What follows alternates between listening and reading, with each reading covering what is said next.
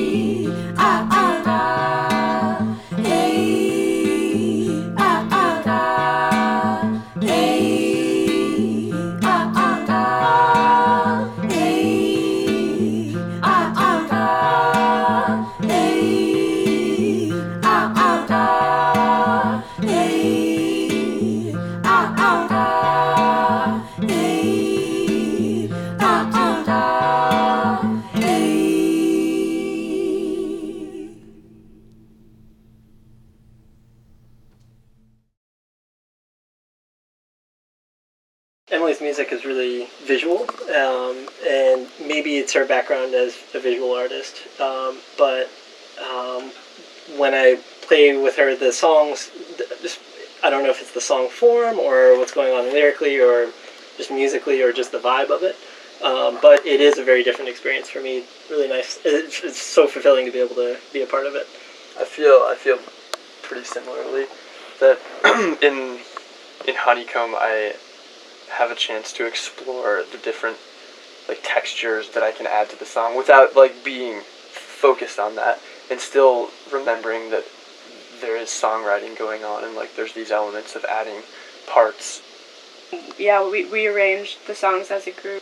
Explain how, how the songs come from from something you've started to something that the band Honeycomb is playing. Um, well, that process is actually shifting too.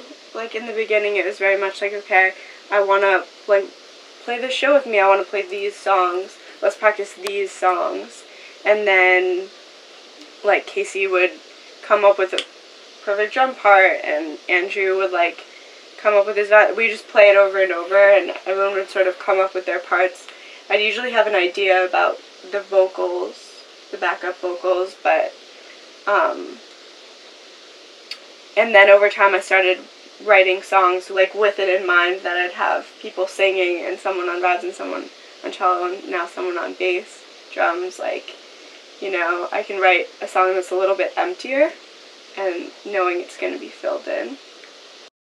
Where where do you see Honeycomb going in the next year? Um, yeah, we're just gonna try stick together and, and progress together. Um, it's hard to, it's hard to foresee because we're all leading separate lives and having separate music projects and jobs and like things we love to do and places we want to go. Um, but I don't plan on stopping and I don't think any of us do. So. We're all very close. Yeah, we're all and we all live together now. So we signed a year lease.